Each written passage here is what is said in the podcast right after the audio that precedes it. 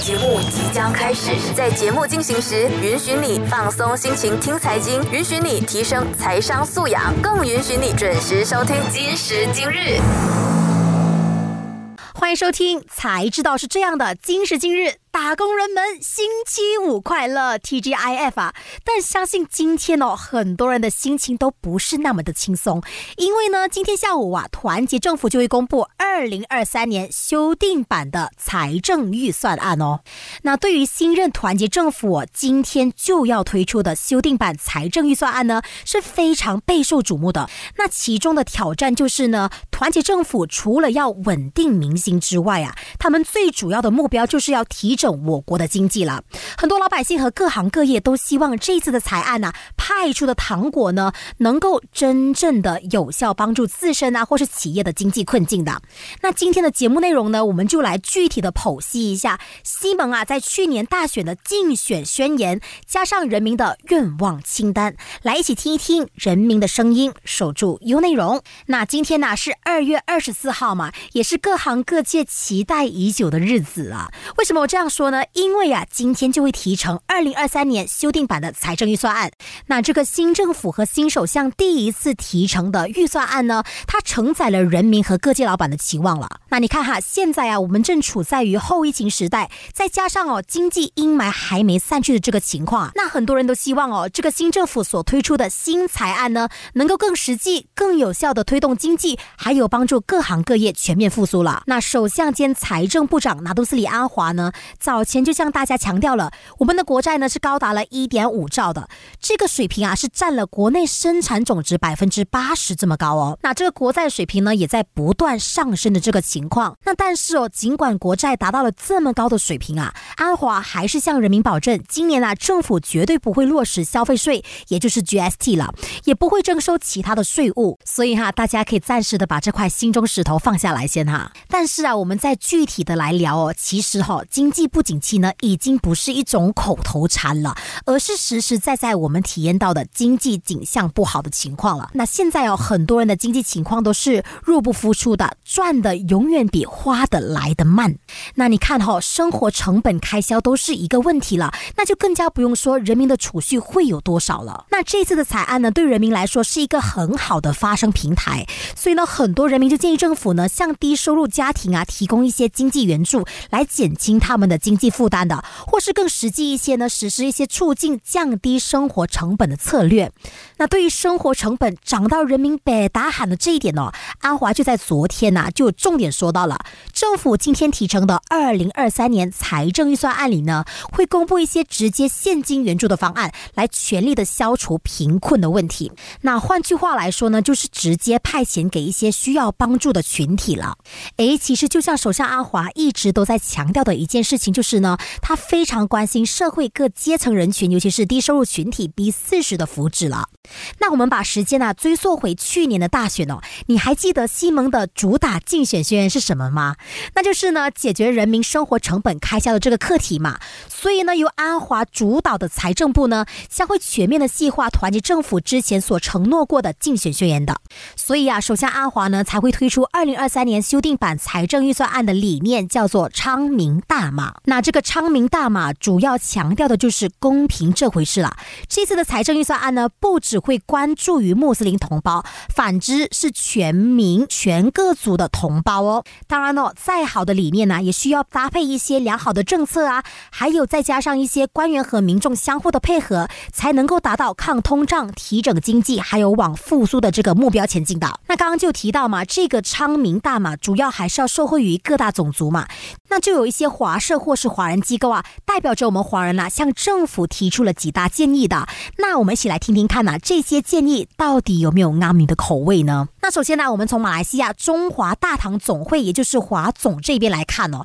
他们是要求啊，政府能够全面的提高政府部门机构的一些精明理财能力的，也就是呢，加强财务监管和督促。尤其啊，像是总稽查司报告啊和国会公共账目委员会的调查报告出炉的时候呢，政府呢应该更深入和全面关。关注，在必要的时候啊，采取一些适当的行动来对付一些滥权或是管理的不当者的。那第二点就是哦，国家银行啊，应该根据我国的实际情况呢，来稳定利率。这边呢是有个担心哈，如果呢继续升息下去的情况啊，一些偏高的家债、个人债务呢，或是企业的贷款啊，都会面临更大的负担的。那这一方面呢，政府和国行呢，都应该更谨慎或是灵活的处理的。再来哈，就是企业和个人所得税的这一点了。那他们是建议哈，建议调低或是一次性的调低，来减轻一些要缴税的群体的经济压力了。再来哦，第四点，我相信很多听众朋友都是很关注这一点的，就是不再边缘化 M 四十群体了。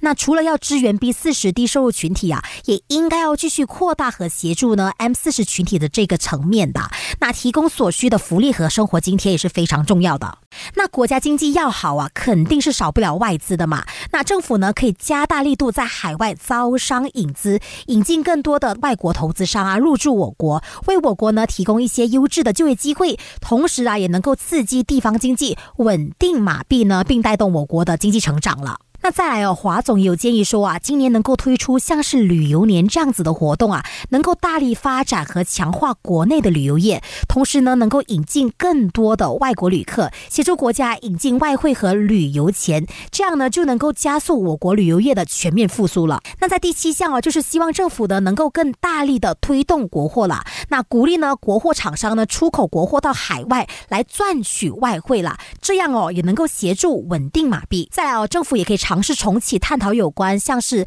落实新马高铁计划的可行性啊，还有加强关注国内的发展，像是比较落后的六个州属沙巴、沙捞越、登嘉楼、吉兰丹、吉打和玻璃市的一些基础设施啊，一些领域发展的。那最后啊，也就是华社最为关注的一点就是呢，希望政府能够通过财案啊，提升华社的各个领域的拨款和协助的，像是包括华教啊、华团和华社一些非盈利民间的组织。那我们把焦点啊转向马来西亚中华总商会这边来看哦，他们期待着什么样的财政预算案呢？那首先呢，他们说过了，他们希望呢这份财政预算案呢是一份负责任而且会商的财政预算案。那具体来说啊，这份财政预算案呢能够落实精明高效的支出措举，来支撑我国的经济韧性的。那像是落实改革啊，推动经济增长啊，或是让一些产业能够持续性的发展的。他们还促请政府呢，能够专注解决一些商业监管环境和成本相关的困境的，像是彻底摆脱一些官僚主义制度啊，一些呃官官相护啊、贪污腐败的领导作风啦，或是实行一些策略啊，能够具体的或是有效的降低经商成本了。那他们还有具体的说到哦，希望政府能够降低所得税的税率呢到百分之十五，或是啊提高优惠税的门槛到一百万令吉的，这样呢就能够有效的帮助中小型企业呢降低。他们的经商成本了，还有我中小型企业啊，还是很需要业务发展的一些资助和一些推动的。那也就希望政府呢，能够帮助中小型企业呢，往工业四点零这个方向呢转型和推动了。刚刚跟你聊这么多啊，都是一些关于到自身或是企业的经济支援方案嘛。那其实哈，我还发现到了一些不同层面的愿望清单哦。那也趁着这个机会呢，跟大家分享看看哦。那大马上市公司哦，不大马 Digital 有限公司的总执行长塞菲阿达。呢，还要提出一些像我刚刚说的不同层面的愿望清单啦。他是建议到啊，政府呢能够投资开发一些远程的医疗解决方案，让人民哦在家中也能够舒适的获得医疗保健的服务了。这样呢也能够帮助减轻医院和诊所的一些负担了。那同时呢也能够改善郊外地区呢获得一些医疗保健的机会啦，确保所有人民啊都能够获得优质的医疗保保健了。再来后，他也希望政府能够投资于一些医疗保健的创新，特别像是新医疗技术啊，还有一些治疗的开发的。那再来后，我们把这个焦点呢转向于教育这一块来说哈，他是建议政府呢能够投资于教育或是一些技能培训计划的，让人民发展并拥有他们应该要有的技能。那其中就包括了为学生提供一些经济援助啊，扩大职业培训计划，还有促进一些终身学习机会的。再来哈，数码的基础设施呢，对一个国家的发展来说呢，也是非常重要的。那他就建议政府啦，可以投资一些发展数码基础的设施，或是一些计划啊，来扩大高速互联网的发展。那同时哦，也能够促进电子商务平台的发展啊，以及投资数码支付的系统了。那下来哦，也有发展商啊，希望政府呢能够重新考虑重启拥物计划，也就是 HOC。那林木生集团有限公司 LBS Bina Group 哈的执行主席丹斯里林福山呢，就向《新洲日报》提议到了，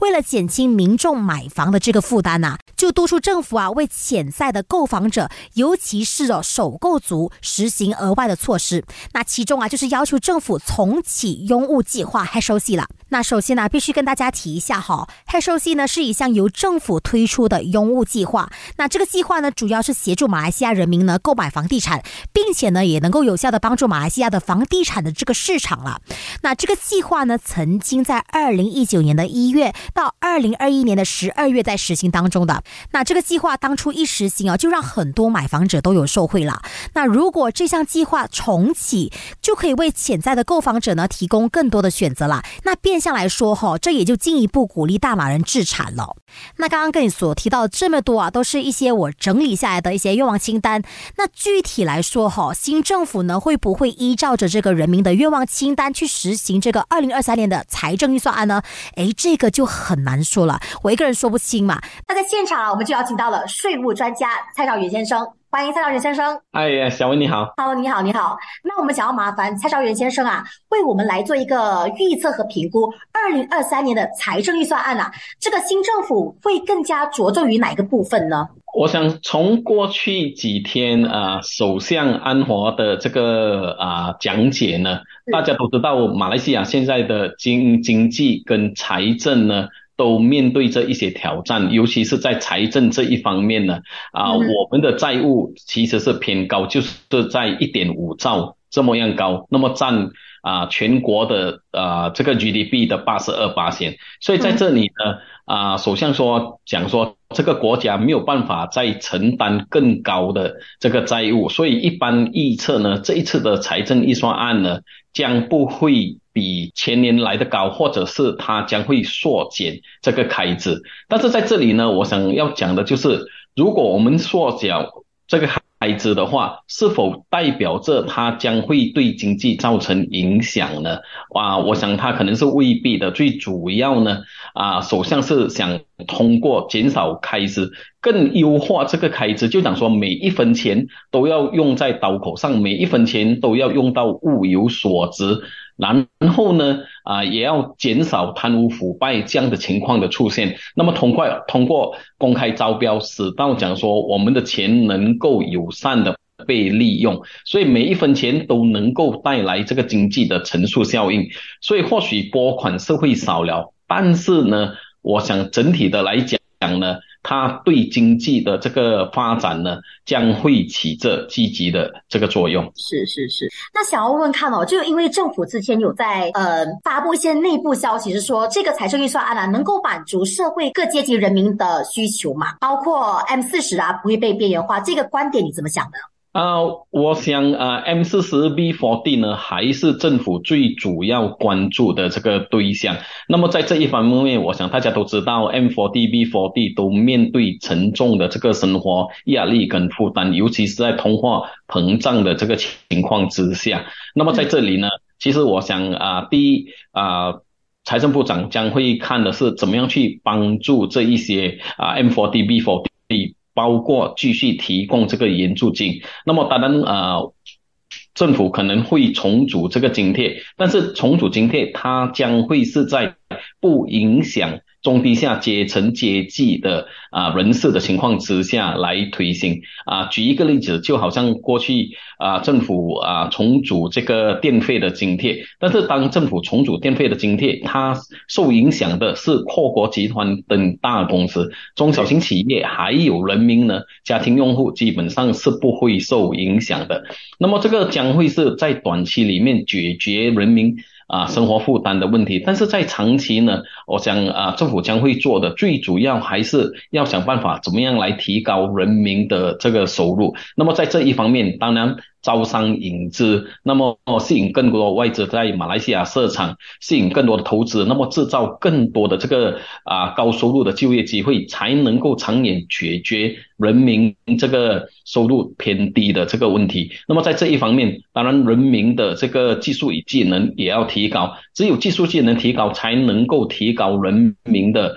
啊这个生产力 productivity。那么只有这样的话。人民的实际收入，当他们提高的话，他们就更有能力来抵御通货膨胀所带来的这个压力。嗯，是是是，那明白哈。那我们把这个焦点转向于扶持中小型企业这回事哈。你觉得政府会怎么样贴补更大的补助金啊，或是有没有可能实施这种会商的一些政策呢？啊，我想中小型企业在这一次财政预算呢，将会啊受惠最主要。财政部长、首相也提过，中小型企业是我国的这个支柱贡献啊，国家经济的三十八八线。那么，我们也想要把它提得更高，对国家的经济贡献。那么，中小型企业也啊，就是聘雇了三分之二的劳力人口，所以可想而知，如果中小型企业做得好的话，肯定人收入将会增加。所以在这一方面，中小型企业面对的问题最主要就是竞争力不足啊。的的情况，所以啊，我想这一次的财政预算案将会通过各种方式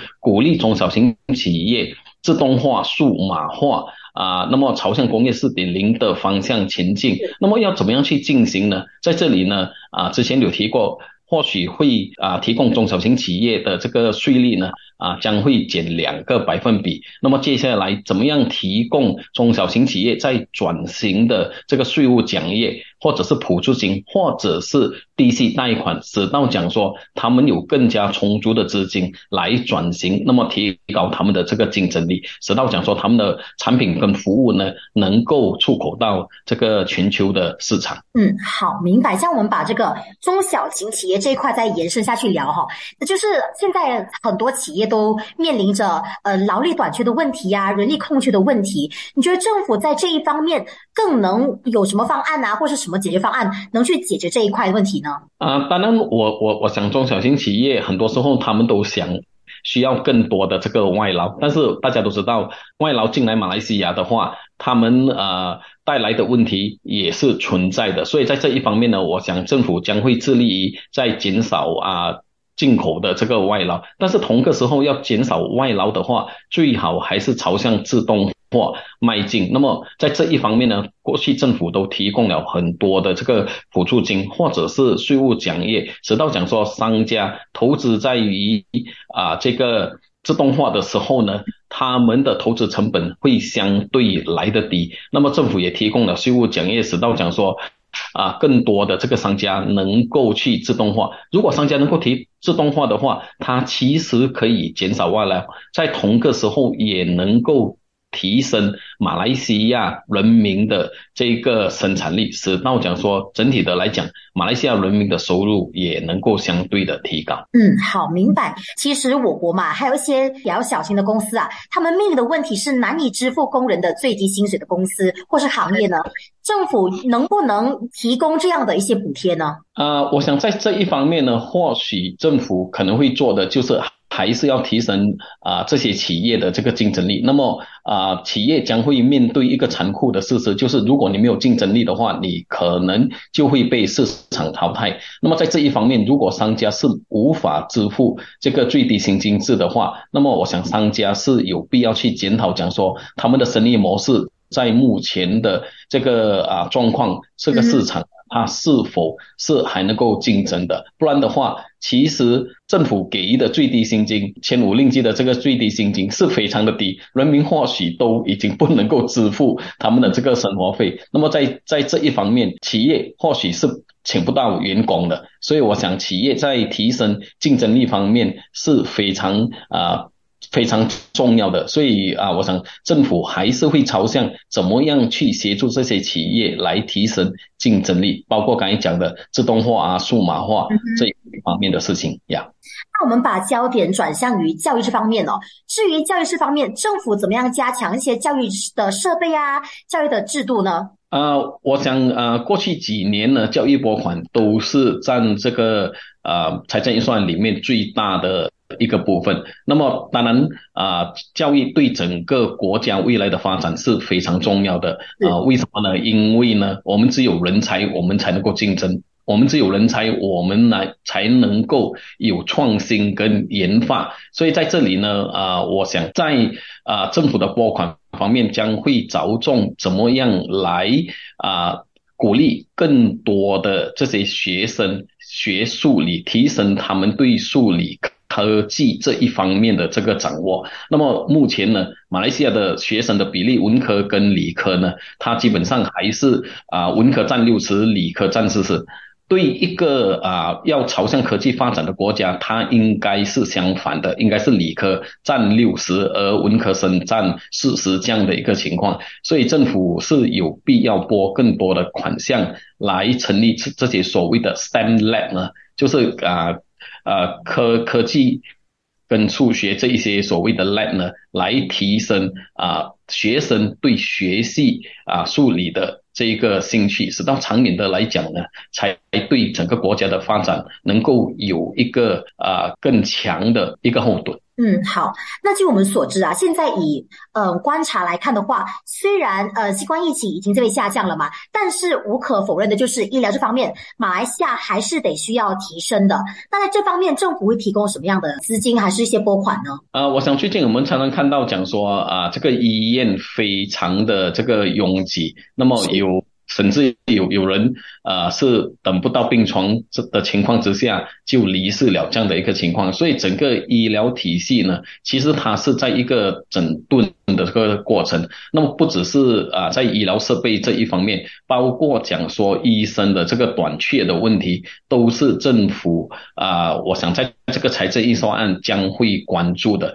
那么如果我们要留住更多的医生在马来西亚提供服务的话，这样当然我们就需要给。更好的福利，更好的福利就牵扯到我们需要更多的这个拨款。那么，啊，当医院不够用的时候呢，当我们要建更多的医院，这样当然它也关乎到拨款这一方面的。所以在整顿整个医疗体系，它它还是会涉及到啊更多的。拨款，所以我想在这一次的财政预算案，政府在医疗的拨款呢，将会是有增加的。问问看啊，这个即将公布的二零二三年财政预算案里面呢，政府极有可能今天什么样的新税？那这个新税呢，对人民或是国家有着什么样的影响呢？啊，我想最受关注的还是 GSD 啦。那么很多人还是在担心，讲说政府会不会推行啊 GSD？其实首相啊安华。已经在过去几个星期一直在拍这个定心丸，讲说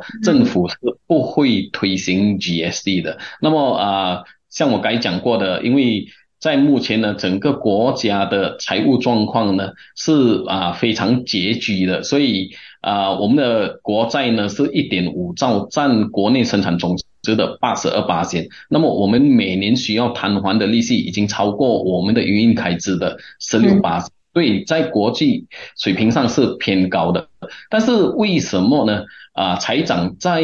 国家财政这么样吃紧的情况之下，很多人都觉得讲说这个国家有必要啊啊寻找收入的这个来源。那么当然也很多人认为讲说推行 GSD 是一个解决的方案，但是财长还是坚持说不。最主要的原因就是因为当 GSD 如果我们推行 GSD 的话。GSD 顾名思义是消费税，如果政府能够收到更多税的话，这样消费者就需要还更多税。那么消费者是谁？消费者就是一般的这个人民。那么在我们的人民里面呢，我们刚才有讲过，讲说政府要津贴，政府要给予协助的呢，就是所谓的 M4D 跟 B4D。所以如果我们在津贴 M4D 跟 B4D 的情况之下，又向他们征收 GSD 的话，这样他的情况是有一点粉末导致的，所以首相的说法呢，就是说只有在人民的收入有提高的时候，当他们能够承受这个 GSD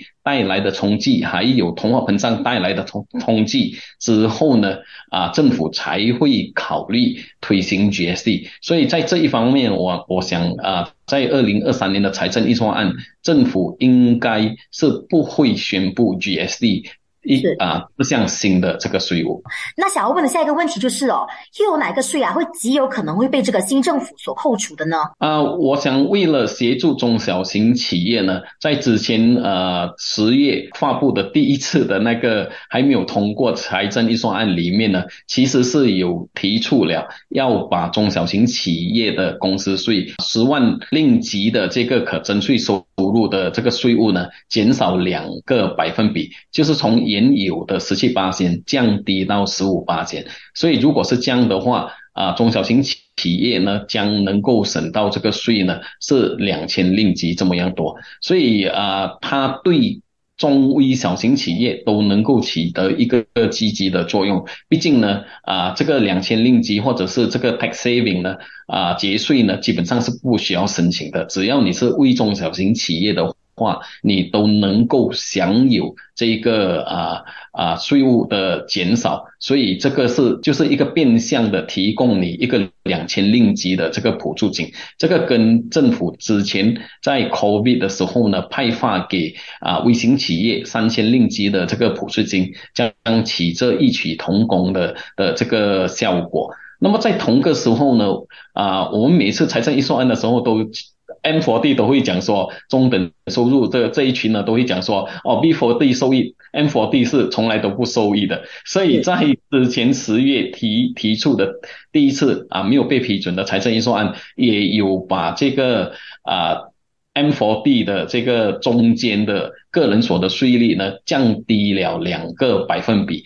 那么这个两个百分比，根据个人的这个啊收入而定呢啊，M 4 D 它是可以节省税务四百到一千令吉之间，所以这个将会对 M 4 D 将会是一个很大的一个帮助啊。当然啊，我们不知道就是在这一次的财政预算案呢呢。M 4 D 会不会得到一个补助金？但是我想啊，政府在规划这个税率的时候，跟政府要派发的这个啊援助金呢，它是息息相关的。不管是 M 4 D 从政府派发的援助金，或者是减少要缴的税啊，得到这个好处的话，它基本上的那啊那个效果是一样的。所以啊，这两项是之前提过的啊，我想或许。在啊，新的财长他可能会重新善用这两个啊措施，那么使到假说商家、中小型企业还有人民呢啊，M 4 D 呢啊将会受惠。好，明白。那新政府啊，对于现有的税务呢，将会有做有什么样的调整呢？呃，我我我想呃。纵观现在整个国家面对的问题，那么啊，在通货膨胀的情况之下，其中一个蛮重要的就是食粮安全的问题啊。那么我们啊一直尽量的在控控制食粮的啊这个价格，包括熟食的价格哈。那么啊在在这一方面，最主要是因为我们很多的食粮都是进口，包括讲说我们要养鸡呀啊养牛或者是养养猪的这个饲料。啊，它的原料都是进口的，所以在这一方面呢，啊，我想政府为了长期的解决通货膨胀、食粮安全的这个问题，使到我们更好、更容易的控制这个物价的话，其实是要鼓励更多的商家、更多的人民去务农，就是所谓的农业的这个操作。所以在这一方面呢，其实啊。政府在十月的那个财政预算案有提供了一个十年的这个收入免税给予啊务农的这个啊单位啊，不管是公司或者是个人，在这一方面，所以我我我想这个将会是对整个国家的食粮安全将起着积极的这个作用，所以一般相信呢，在这一次的财政预算案啊。政府呢啊，我想啊也会延续用回这样的一个建议，使到讲说我们能够长期的解决这个食粮安全的问题。好，明白。这样呢，我们还是蔡兆元先生啊，还为我们来做一个简单的预测啦。你认为呢？二零二三年的财政预算案呢，会怎么样具体的帮助国家的经济发展呢？啊。我想，二零二三年的财政预算案，它将会是一个比较创新的这个预算案。那么，过去几届的这个政府呢，它都是比较啊趋向于把每一个预算案啊的拨款呢比起上一次的更更多。那么这一次或许我们会看到二零二三年的财政预算案的拨款，它或许会少于二零二二年的这个预算案。但是像我刚才讲过的，拨款减少并不代表它不能够刺激这个经济。重点是在于我们怎样去善用每一分钱。毕竟，呃，在马来西亚目前的情况，这个债债务高筑的情况之下，那么我们应该要把每一分钱都要用到物有所值。那么政府在这一方面呢，也将会啊着重在解决人民生活的问题，包括照顾 M4D 跟 B4D，然后呢，在啊提升中小企企业的这个竞争力，使到讲说啊，我们长期的来讲，中小型企业做得好的话，将人民的收入才有的提升，长远才能够解决这个国家经济结构性的。这个问题好，嗯，那其实哦，从今天的整个采访整体下来啊，有让我对国家的税务这回事有更多的了解。相信不只是我啦，相信在听节目的你呀，一些节目的听众朋友小白啊，对财案呢也有更多的解析。那究竟这个二零二三年的改良版财政预算案呢，新政府会如何安排呢？我们就要拭目以待啦。那如果你想要及时了解更多有关财政预算案的最新消息呢，就记得留守 U 内容的 Facebook、Instagram 和 TikTok 咯。今晚呢，我也会坚守自己的岗位，及时和你分享最新的相关新闻的。再次感谢蔡大人先生，哎，谢谢。守住 U 内容，理财规划不再是有钱人的专属权利，学会理财，财才会理你。每逢星期五早上九点，U 内容今时今日跟你聊金又聊心。